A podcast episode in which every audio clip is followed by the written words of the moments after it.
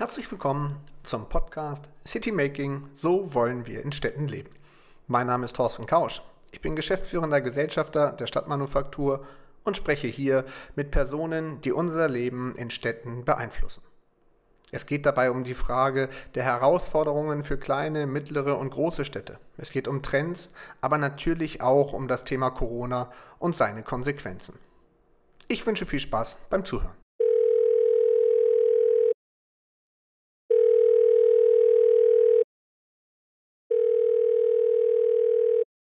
Herzlich willkommen zur neuen Ausgabe des Podcasts City Making. So wollen wir in Städten leben.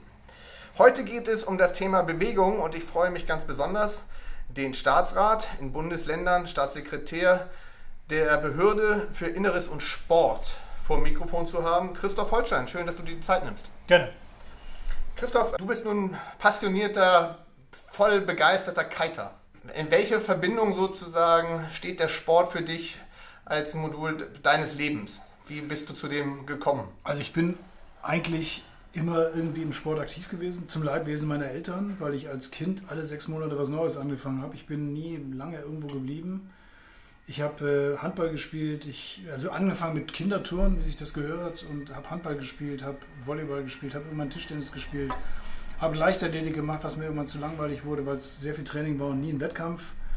Ähm, und ähm, von daher ist Sport eigentlich immer Teil meines Lebens gewesen. Und damals aus Spaß und heute kann ich auch mit, der, mit dem Lebenshintergrund, den ich habe, ein bisschen begründen, warum das so ist. Also Stressabbau und äh, ein einigermaßen ausgeprägtes Gesundheitsbewusstsein, wozu auch eine gewisse körperliche Aktivität mhm. gehört. Von daher war, war Sport bei mir im Leben eigentlich immer ein wichtiger Teil und äh, am Ende jetzt eben Wassersport seit 10, 15 Jahren. Äh, also ich könnte nicht mehr irgendwo leben, wo ich nicht innerhalb von einer Stunde am Wasser bin. Das ähm, hast du in der Elbe, da wird das wahrscheinlich mit dem Kite ein bisschen schwieriger. Du gehst immer an die Nordsee, insofern ist das ein guter, guter Aspekt dabei. Aber lass uns doch mal gucken, sozusagen, welche, was macht Sport denn so besonders? Warum ist Sport aus deiner Sicht sozusagen so ein wichtiges Element für jeden Einzelnen, aber auch, und darüber wollen wir ja reden, auch sozusagen aus der Gruppe heraus für eine Stadt? Wir hatten, ich hatte heute einen Termin, äh, da ging es um Drachenbootfahren und da hat die Trainerin das mal so geschildert, was das Besondere am Drachenbootfahren ist, dass da nämlich ein Boot war für insgesamt 22 Menschen, die da reinpassten. Und die, die da fuhren, das waren 22 Menschen mit unterschiedlichem Geschlecht, unterschiedlicher Religion, Herkunft, Weltanschauung und so weiter und so fort. Und die waren über den Sport in diesem einen Boot. Und das ist irgendwie sinnbildlich für Sport. Ich glaube, dass in unserer, in der Großstadtgesellschaft insbesondere es kein, keine Sache gibt, die unterschiedliche Menschen so gut zusammenbringen. Also, dass äh, Menschen mit unterschiedlichsten Hintergründen zusammenkommen, das Gleiche machen. Es gelten für alle die gleichen Regeln. Es gibt kein muslimisches Abseits, kein christliches, kein jüdisches. Es gibt nur dieses eine Abseits. Das gilt für alle. Und äh, das zeigt sinnbildlich, wie die Kraft des Sports auch wirken kann, wenn es eben darum geht, in einer Gesellschaft, wo viel gesprochen wird über Zentrifugalkräfte, die uns auseinandertreiben, dass Sport etwas ist, was Leute zusammenführt und zusammenhält. Das ist so der, der politische, soziologische Ansatz und darüber hinaus natürlich, wenn man sich überlegt, welche Kosten wir im Gesundheitssystem uns ersparen könnten, wenn wir alle nicht heute anfangen würden, nur noch vegan zu leben, sondern wenn wir einfach ein bisschen darauf achten würden, wie wir uns ernähren, wie wir leben, wie wir uns bewegen, wie viel wir uns bewegen, dann sind das Punkte, die, äh, die relevant sind. Und äh, im Idealfall setzt dieser Gedanken oder dieser Nachdenkprozess ein, bevor man das erste Mal gesundheitliche Schwierigkeiten hatte und beraten wird im Sinne von, gehen Sie mal öfter spazieren, essen Sie weniger Junkfood und so weiter. Also ich kann das insofern äh, von meiner Seite aus unterschreiben. Durch Corona haben wir ein Auto abgeschafft und ich fahre jetzt regelmäßig von Niendorf in Hamburg in die Innenstadt, also 12 Kilometer rein, 12 Kilometer raus mit dem Fahrrad. Äh, das ist ja genau das, was du meinst. Man erlebt eine Stadt ganz anders und du bist ganz anders agil. Ich habe vor anderthalb Jahren meinen Dienstwagen abgeschafft, weil ich auch gemerkt habe, dass äh, mein Tagesablauf nur noch sitzend war also ich habe im Auto gesessen, ich habe im Büro gesessen, ich bin hin und wieder von einem Büro ins andere gegangen und ich habe irgendwann gemerkt, dass mir da was fehlt. Und so schön dieser Service damals gewesen ist, äh, glaube ich, dass ich das viel hier eher hätte machen sollen. Ich fahre jetzt jeden Morgen jeden Abend knapp 10 Kilometer. Das ist nicht so viel, dass man erschöpft ist, aber es ist genug, um hinterher das Gefühl zu haben, okay, du hast dich ein bisschen bewegt, du warst in der frischen Luft, du hast mal richtig durchgepustet. Und äh, das ist eine Sache, die für meine Lebensqualität schon ganz wichtig ist. Mit E-Bike, Zusatz oder ohne?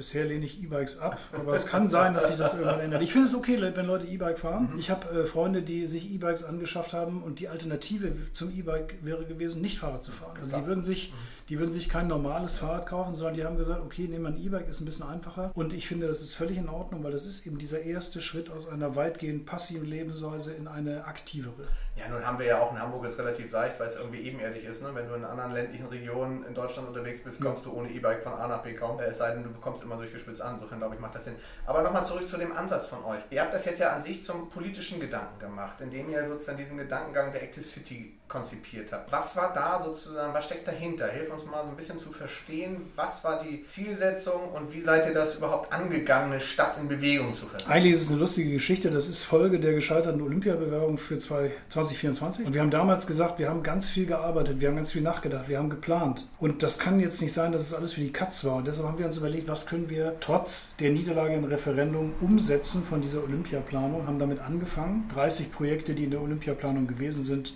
trotzdem umzusetzen. Und während wir das gemacht haben, haben wir ganz viel gesprochen und nachgedacht über die Frage, was kann Sport eigentlich dazu beitragen, äh, dass wir in einer, in einer Großstadtgesellschaft mit allen Herausforderungen besser miteinander klarkommen. Und äh, Senator Groth ist dann hin und wieder angesprochen worden von Leuten, die gesagt haben, wir haben gehört, Sie, Sie machen sich da Gedanken und dann fiel dieser Begriff Active City, also Menschen in Bewegung bringen. Können Sie uns mal darüber was sagen? Und wir haben dann gesagt, jetzt wird es eigentlich Zeit, dass wir diese ganzen Grundgedanken mal aufschreiben. Das ist die Active City Strategie geworden, 80 Seiten mit 232 30 Zielen, konkreten Zielen, mit denen wir erreichen wollen, dass über Sport und Bewegung wir ein gutes Zusammenleben in Hamburg erreichen. Und äh, das geht, ist das nur der reine Sportgedanke dabei? Ist das sozusagen, du hast das immer auch bezogen auf die Verknüpfung zum Thema Stadtentwicklung. Du hast am Beispiel des Drachenbootes gerade auch Integrationsthemen äh, genannt, Interkulturalität und all sowas. Ähm, was sozusagen ist da der, der Gedankengang? Wir haben, wir haben gelernt in den letzten Jahren, dass Sport viel zu lange so in diesen vergleichsweise engen Grenzen des Sportressorts eingebunden war und mit eigentlich nichts anderem zu tun hatte. Schlimmer Fehler. Wir haben dann 2000, insbesondere 2015, 2016 im Zusammenhang mit der, mit der Unterbringung und Integration von Flüchtlingen gemerkt, wozu Sport in der Lage ist. Also in dem Moment, in dem viele noch sich unterhalten haben, was machen wir jetzt, wie kriegen wir das hin, haben die Sportvereine gesagt, pass mal auf, wir machen erstmal so Türen auf und lassen die hier erstmal mittrainieren. Und ich erinnere mich an eine Situation, SV Großborstel, dass meine Tochter 2015 vermutlich nach Hause kam und mir gesagt hat, Papa, bei uns in der Mädelsmannschaft, da spielen jetzt drei Jungs mit, drei Jungs mit, die kommen aus Afghanistan. Und ich wusste sofort, worum es geht. Und so hat sich dann bei uns zu Hause am Küchentisch ein Gespräch entwickelt über Integration und Fluchtursachen und Krieg und so weiter und so fort. Und äh, das, war, das war einer der Auslöser. Das hat sich dann fortgesetzt, dass ihm einfach gesagt worden ist, äh, Sport hat ganz viel mit Sozialem, Sozialpolitik zu tun, Integration, Inklusion beispielsweise. Sport hat, äh, hat zu tun mit, äh, mit Wirtschaftspolitik und Marketing. Sport hat zu tun mit, mit Schule, wenn es darum geht, dass wir, dass wir, wenn wir kluge Kinder in der Schule haben wollen, dass wir dann eben dafür sorgen müssen, dass die, wie ich im Büro, nicht nur sitzen, sondern dass die durch bewegungsanimierende Schulhilfe beispielsweise auch motiviert werden, sich ein bisschen zu bewegen, sich ein bisschen durchzu, durchpusten zu lassen und so weiter. Und äh, von daher war ein, ein entscheidender Punkt bei der Active City Strategie, dass wir gesagt haben, wir müssen das ressortübergreifend denken. Wir haben mit allen Ressorts gesprochen, das haben sich alle oder fast alle beteiligten Ressorts wirklich fest verpflichtet zu sagen, wir fühlen uns als Teil dieser Strategie, wir verpflichten uns einzelne Ziele umzusetzen. Deshalb ist es eine Großstadtstrategie auf Basis von Sport und Bewegung.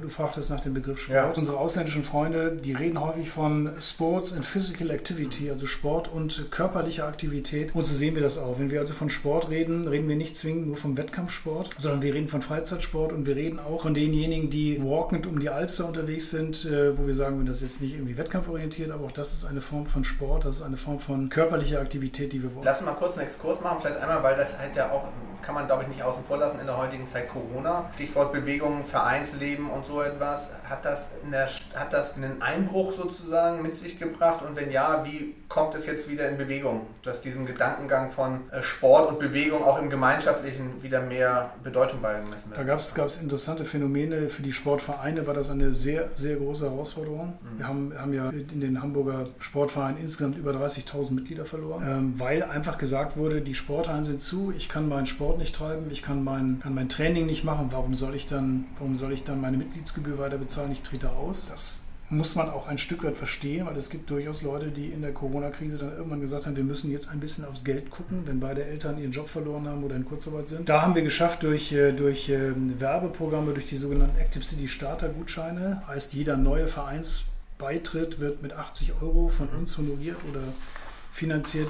Dadurch haben wir geschafft, dass wir jetzt brutto fast wieder auf dem, äh, auf dem alten Level sind. Und ein anderes Phänomen ist die Tatsache gewesen, dass viele Menschen in der Corona-Krise bei all den Einschränkungen gemerkt haben, wie wichtig ihnen körperliche Aktivität auf einem niedrigen Level beispielsweise doch ist. Wenn ich abends die Außenalster runter nach Hause gefahren bin, dann habe ich häufig Menschen gesehen, die joggen waren, wo ich vom Laufbild und von den Klamotten, die sie anhatten, sehen konnte, das machen die zum ersten, zweiten oder dritten Mal. Und da war unser Ansatz natürlich auch, wenn diese Menschen positive Erfahrungen machen, wenn die nach Hause kommen und sagen, ich bin jetzt eine halbe Stunde gewalkt oder 20 Minuten gejoggt oder ein bisschen mit dem Fahrrad gefahren und ich fühle mich jetzt besser, dann ist es ein effektiverer Lerneffekt, als als wenn die Stadt oder Mediziner sagen würden, ihr müsst euch ihr müsst euren Lebensstil ändern, sonst sterbt ihr alle mit 40. Mhm. Und äh, das war eine, eine positive Geschichte, dass viele Leute über Sport und Bewegung im Großstadtleben ganz anders denken heute, als es vor Corona gewesen ist, weil sie eben diese positiven Erfahrungen gemacht haben. Das heißt aber auch, ihr habt bewusst auch in der Strategie, ähm, um darauf wieder zurückzukommen, geguckt, dass ihr das auch in die Stadt tatsächlich Sichtbarkeit hineinbekommt. Du hast gerade unter anderem das ähm, Anreizsystem benannt, wenn es darum ging, in die Vereine zu gehen, aber nun ist ja Bewegung nicht nur automatisch vereinsgetrieben. Du hast ja gesagt, kann ja jeder individuell machen. Also wie sozusagen wird dieser Gedanke tatsächlich, wie schafft der Raum, wie kriegt der Sichtbarkeit? Ist ja sicherlich ein wichtiges Ziel, auch Bewusstsein zu schärfen für das Thema Bewegung, Active City. Es gibt zwei, zwei Punkte. Einmal muss man ganz viel erklären. Man muss, man muss sagen, warum wir das machen. Wir müssen erklären, warum Sport, Sport im Sportverein beispielsweise bei uns so wichtig ist als ein demokratiestabilisierendes Element, als ein Element, was für Integration viel tut, als äh, ein Element, das quasi auch soziale Heimat bietet. Ich kenne viele Menschen, die abends in ihren Sportverein gehen, weil sie da Freunde treffen. Gar nicht zwingend, weil sie da Sport machen wollen, sondern weil das ein sozialer Ort ist, wo man sich trifft, wo man sich unterhält. Äh, und ähm, die andere Geschichte ist die, dass wir gesagt haben, wir wollen eben nicht mit erhobenem Zeigefinger auf die Leute zugehen, sondern wir wollen sagen, wir wollen euch die Möglichkeit bieten, gute Erfahrungen mit Sport und Bewegung zu machen. Und schönes sichtbares Beispiel dafür sind diese äh, sogenannten Bewegungsinseln, das heißt diese Fitnessstationen, die jetzt immer häufiger in Parks und Grünanlagen stehen, die quasi das Angebot sind, wenn du als Spaziergänger hier vorbeikommst und das Gefühl hast, du willst ein paar Klimmzüge machen oder dir mal den Rücken durchstrecken, kannst du das da tun. Wenn du zu einer Fußballmannschaft gehörst, die im Rahmen ihres Trainings an so einer Insel vorbeikommt, das sehen wir reihenweise, dann werden da Workouts gemacht für 20 Minuten. Und äh, diese Bewegungsinseln, an denen in aller Regel so zwischen, zwischen 5 Uhr nachmittags und 9 Uhr abends immer die Hölle los ist. Die haben uns gezeigt, du musst Gelegenheit bieten und die Leute werden diese Gelegenheit nutzen und im Idealfall positive Erfahrungen machen. Das heißt sozusagen an sich, das Beispiel mit dem Fahrradfahren und so ist ja an sich, es geht darum, es ins Leben sozusagen zu integrieren, Bewegung. Ne? Geht darum, im Prinzip ohne erhobenen Zeigefinger mehr Bewegung als bisher mhm. zu integrieren. Das können ganz simple Sachen sein. Mein Lieblingsbeispiel ist, dass ich, wenn ich mit dem Bus zur Arbeit fahre, dass ich Lust habe, nicht die nahegelegenste Haltestelle nehme, sondern einfach sage, ich nehme die zweitnaheste. Dann laufe ich irgendwie morgens eine Viertelstunde und komme in der Stadt an, habe aber schon 20 Minuten mich bewegt mhm. Und äh, habe möglicherweise zu der, zu der körperlich begrenzt anstrengenden Tätigkeit ein bisschen einen Ausgleich gefunden. Und das ist das Wichtige, dass man einfach die Gelegenheiten bietet, dass Menschen körperlich aktiv sind. Das soll dann auch für die attraktiv sein. Das heißt, wir brauchen dann schöne Parks, schöne Wege. Wir brauchen gute Radwege, damit Leute sagen, ich würde gerne mit dem Fahrrad in die Stadt fahren. Und das ist auch bequem. Ich bin schneller als mit der U-Bahn und ich bin sicher und es geht auch alles. Wenn wir diese Gelegenheit bieten, äh, dann ist es gut. Und dieses Beispiel Radwege, das zeigt, zeigt die, die Wirkung von Active City als einer behördenübergreifenden Strategie, mhm. die eben nicht an, den, an der Verkehrsbehörde ändert, sondern wo wir sagen, nee, hey, wir haben ganz viel mit dem zu tun, was ihr gerade macht. Und das Radwegeausbauprogramm Programm, das können wir in Verbindung bringen mit unserem Ansatz, mit unserem Ansatz über Active City Menschen mehr in Bewegung zu bringen. Wenn, wenn das also genau dieser Gedankengang ist, dann ist es ja auf der einen Seite logischerweise behördenübergreifend, also ressortübergreifend, das ist das eine. Das zweite ist aber, dass ihr das ja als Stadt alleine wahrscheinlich gar nicht umsetzen werdet können, sondern ganz viele Partner braucht. Wie seid ihr zum Beispiel, wenn ihr solche Ideen auf den Weg bringt, wie seid ihr mit Projektentwicklern, ähm, welche Resonanz kriegt ihr für diese Idee? Weil das ist ja erstmal ein Add-on, wo man sagt, das muss jetzt irgendwie noch im, im neuen Quartier berücksichtigt werden oder es muss in welcher Form auch immer äh, in Bauprojekten relevant mit berücksichtigt werden. Wie ist da die Akzeptanz? Weil das ja unterm Strich dann auch immer eine Frage des Geldes. Ja, also viele Leute machen die Erfahrung, sie haben eine gute Idee, gehen mit dieser Idee hausieren und äh, bekommen dann erstmal erklärt, wieso es erstens schwierig ist, zweitens nicht geht, man drittens nicht zuständig ist.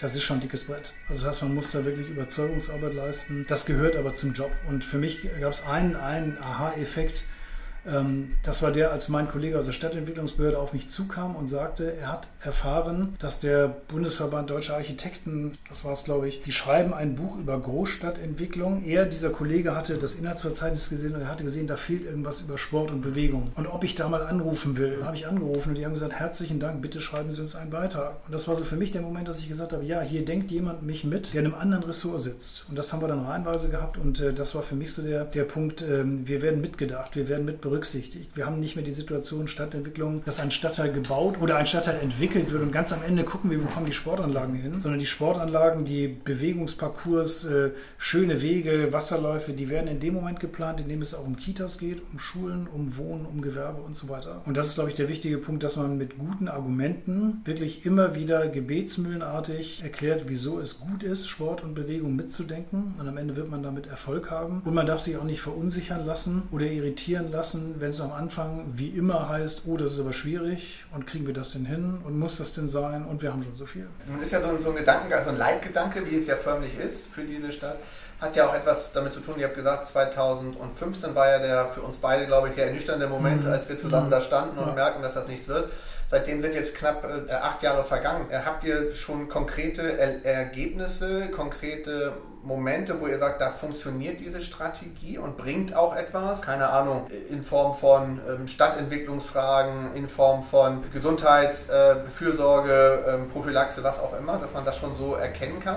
Also es gibt ein schönes Beispiel, ein großes Beispiel, das ist äh, Oberbellwerder im Südosten. Das wird unser erster Modellstadtteil Active City, also ein Stadtteil, von dem wir hinterher sagen werden, bei diesem Stadtteil ist von der ersten Sekunde, vom ersten Planungsschritt an das Thema Sport und Bewegung mitgedacht worden. Wir bekommen positive positive Reaktionen theoretische Reaktionen äh, sogar aus dem Ausland, die jetzt eben sagen, wir haben gehört, Sie machen diese Strategie. Wir würden uns dafür interessieren, was Sie für Ansätze haben. Wir haben ein paar Sachen aus Liverpool gelernt. Liverpool, die, äh, die Stadt, die wie Hamburg eine Global Active City ist, also zu den sechs Städten gehört, die international ausgezeichnet worden sind dafür, dass eben mit Sport und Bewegung innovative Ziele verfolgt mhm. werden, Großstadtleben besser zu machen. Und äh, ich glaube, dass die allgemeine Aufwertung von Sport, dass die, die Tatsache, dass Sport für dieses Großstadtleben wichtig ist, dass das das äh, den Sport auch dadurch stärkt, wenn er Ansprüche hat. Das heißt, wenn der, wenn der Hamburger Sportbund ein Problem oder Sorgen hat, dann kann es sein, dass man heute, oder ich bin relativ sicher, dass man auf diese Sorgen heute wesentlich anders eingeht als vor 30 Jahren, wo er nur einer von vielen mhm. Bittstellern gewesen ist. Also die Tatsache, dass Sport wichtige, gute Effekte für die Großstadt liefern kann, die führt natürlich auch dazu, dass er mehr ernst genommen wird. Und interessanter wird auch beispielsweise für Sponsoren, die sagen, wir haben von Active City gehört, wir wollen uns hier einbringen, was haben Sie für Projekte, wo können wir dabei sein? Das geht äh, in den nächsten Themenkomplex über, der natürlich wichtig ist, uns verbindet sozusagen auch die Idee des Vermarktens einer Stadt. Welche Bedeutung hat dieser Gedankengang auch dafür? Also welche Impulse sozusagen könnt ihr ähm, für die Wahrnehmung der Stadt ähm, im nationalen, internationalen Kontext, für Talente, für Fachkräfte sozusagen, ist das etwas, was da einhergeht? Weil Sportgroßveranstaltungen sind ja immer ein heißes Eisen. Wir haben jetzt gerade die European Championships gesehen. Ich glaube, da kann man sehen, was Sport an, an Wahrnehmung auch für eine Stadt generieren kann. Ja. Ähm, wie ist da so die, die Erwartungshaltung auch mit dem Gedankengang der Active City? Ja, sagen wir so, wir nehmen wahr, dass ähm, Hamburg häufig positive Schlagzeilen schreibt, auch international gut auf sich aufmerksam macht mit guten Geschichten. Und diese Geschichten, die haben relativ oft mit Sport zu tun. Das, ist, äh, das sind Sportturniere in erster Linie. Ähm, das sind ähm, große Wettbewerbe, die die ganze Stadt ein Stück weit prägen. Das ist schon mal, äh, das ist schon mal eine gute Sache. Bei den Sportveranstaltungen ist es tatsächlich natürlich, es ist kein Selbstgänger. Wir haben zunehmend auch Schwierigkeiten bei den unseren Langdistanzveranstaltungen, also bei den Star Classics beispielsweise. Die das, Akzeptanz, ne? Dass in Schleswig-Holstein Leute sagen, wir wollen nicht, dass, hier, dass ihr hier durchsaust und wir haben gar nichts davon außer, außer gesperrten Straßen. Das ist ein bisschen schwierig. Aber ich glaube, dass ein Punkt äh, sehr wichtig ist und das das ist äh, die Frage, wie kriegen wir ein Image der Stadt hin, was für die Leute interessant ist, die wir auch hier haben wollen. Und das sind diese sogenannten High Potentials, also kluge Leute, die was entwickeln wollen, die Ideen haben. Das sind Leute, die sich entscheiden können, ob sie in Köln leben wollen, in Berlin, in München, in Frankfurt oder in Hamburg. Und ein schönes Beispiel ist der neue Uni-Präsident, der in einem Interview gefragt worden ist, wieso sind Sie eigentlich nach Hamburg gekommen? Und ich habe damit gerechnet, dass er anfängt mit der Forschungslandschaft und mit, was weiß ich, der guten Universität. Der hat gesagt, ja, mich interessiert die Musikszene hier. Das heißt, äh, das heißt die, die Universität hat jemand bekommen, nicht nur, weil sie klasse ist, sondern weil der gesagt hat, das Lebensumfeld passt mir hier auch. Und ich glaube, dass diese, diese High Potentials sich ihren Lebensstandard auch danach aussuchen, wo sie eine gute Lebensqualität haben. Also da muss die Schulbildung in Ordnung sein, da muss die Kita im Zweifelsfall umsonst sein, die Infrastruktur funktioniert. Aber eben auch, was habe ich hier, was, was sind diese sogenannten weichen Fakten oder die Sachen, die man früher als weiche Fakten bezeichnet hat. Und da spielt äh, Sport, glaube ich, eine, eine entscheidende Rolle, dabei ein, so das Image einer Stadt positiv zu schicken ich glaube ja auch, die Thematik haben wir ja auch immer wieder, die Diskussion, wie, äh, dass die Lebensqualität an sich sozusagen der weiche Faktor immer mehr zum harten Faktor wird. Ich glaube, das ist so. Ja, und das ist, halt, da bringt natürlich genau dieser Erlebnisraum statt, den man dann durch Sport, durch Bewegung bekommen kann, glaube ich, eine sehr wichtige Komponente dabei. Ähm, lass uns nochmal vielleicht auf das ganze Thema Sportgroßveranstaltung genauer mhm. gucken, weil das natürlich auch eines ist, mhm. Äh, was in vielerlei Hinsicht interessant ist. Ihr habt ja auch sehr früh angefangen ähm, mit diesen Hamburger Modellen mhm. im Bereich des Sports, ja. also sozusagen auch bewusst die Jedermann-Komponente. Ja. Kannst du da noch zwei Sätze sagen? Ist das so eine. Grundidee gewesen, auch da frühzeitig die Verzahnung wieder zu die, die Grundidee ist gewesen, dass wir bei den Sportgroßveranstaltungen, sagen wir es so, finanziell beteiligt sind. Das heißt, wir haben gesagt, wir wollen diese Veranstaltung hier haben und äh, geben entsprechende Fehlbedarfszuwendung. Das heißt, wenn das Geld nicht reicht, helfen wir. Wir haben auf der anderen Seite gesagt, es muss dann aber auch so sein, dass die Stadt etwas davon hat. Also wir wollten nicht, dass Sportgroßveranstaltungen wie so ein UFO hier einschweben, nach zehn Tagen wieder sind und alles ist wie vorher, sondern wir haben dann gesagt, wir haben dann schon konkrete, konkrete Erwartungen, konkrete Zielzahlen. Und ähm, wenn ich mich erinnere an die Rollstuhlbasketball-WM 2018, da haben wir gesagt, wir wollen, dass über dieses Thema Rollstuhlsport wirklich ähm, das Thema, wie gehen wir mit behinderten Menschen um, wie leben leben die hier? Was haben die für Probleme? Dass wir dieses Thema ein bisschen mehr in den Fokus ziehen. Und das haben wir dann, das haben wir dann geschafft. Das heißt, die, die Großveranstaltungen heißen bei uns immer nachhaltig positiven Wert für die Stadt haben will. Und dieses Hamburger Modell, das bezeichnet eben, dass, die, dass diese Spitzensportveranstaltungen immer auch verbunden werden mit einem Aspekt Schulsport, mit einem Aspekt Breitensport, mit einem Aspekt Sport für Behinderte. Das heißt, wir nutzen die Großveranstaltungen, um positiv zu wirken über diese anderen Sachen, die eben auch da sind. Um eben zu verhindern, dass es nur ein einmaliges Invest ist, drei schöne Tage oder zehn und dann ist alles so wie vorher. Und welche Verknüpfung sozusagen gibt es für diese, welche Rolle spielen diese Großveranstaltungen in der Active City Strategie? Also ist das ein Baustein oder wie habe ich mir das vorzustellen? Ah, da gibt es ein schönes Beispiel, das bin ich selbst. Ich wohne seit 1998 in Hamburg und seit 98 aus irgendwelchen Gründen wohne ich höchstens 500 Meter von der Marathonstrecke weg. Und bin regelmäßig an der Strecke gewesen, wenn die Athleten da durchgerauscht sind. Und habe häufig nachmittags am selben Tag mir die Schuhe angezogen und habe gesagt, nächstes Jahr bist du dabei. Also das, das Sport erleben, Sportveranstaltungen erleben als Motivation, es selber mal zu probieren. Wenn ich Tennis am Roten Baum sehe, dann weiß ich, ich werde nie halb so gut sein wie die Leute, die da spielen. Aber wenn ich mich von dieser Sportart ein Stück weit faszinieren lasse und sage, das ist spannend, dann ist das der erste Schritt zum selbst aktiv werden. Das heißt zu sagen, ich probiere es ich probiere es selbst mal aus. Und das ist ein wichtiger, wichtiger Punkt bei den, bei den Veranstaltungen. Das hat dann mit der Active City Strategie viel zu tun. Wir nutzen die großen Veranstaltungen, um Leute zu animieren, selbst aktiv zu werden, selbst sportlich zu werden und im Idealfall dann natürlich selbst in Sportvereine einzutreten. Ich finde das eine sehr schöne Ergänzung. Aber jetzt musst du natürlich noch die Frage zum Abschluss beantworten. Hast du denn jemals einen Marathon oder bist du jemals einen Marathon gelaufen? Nö, aber ich habe relativ viel trainiert. Ich war einmal, ich war einmal kurz davor, aber geschafft habe ich es nicht. Mittlerweile würde ich auch sagen, ich äh, konzentriere mich aufs Wasser. Vielen Dank. Es hat sehr viel Spaß gemacht, mit dir über Bewegung in Stadt und über, den Bedeutung, über die Bedeutung des Sports zu sprechen. Ich wünsche dir für den Prozess natürlich weiterhin alles Gute. Danke.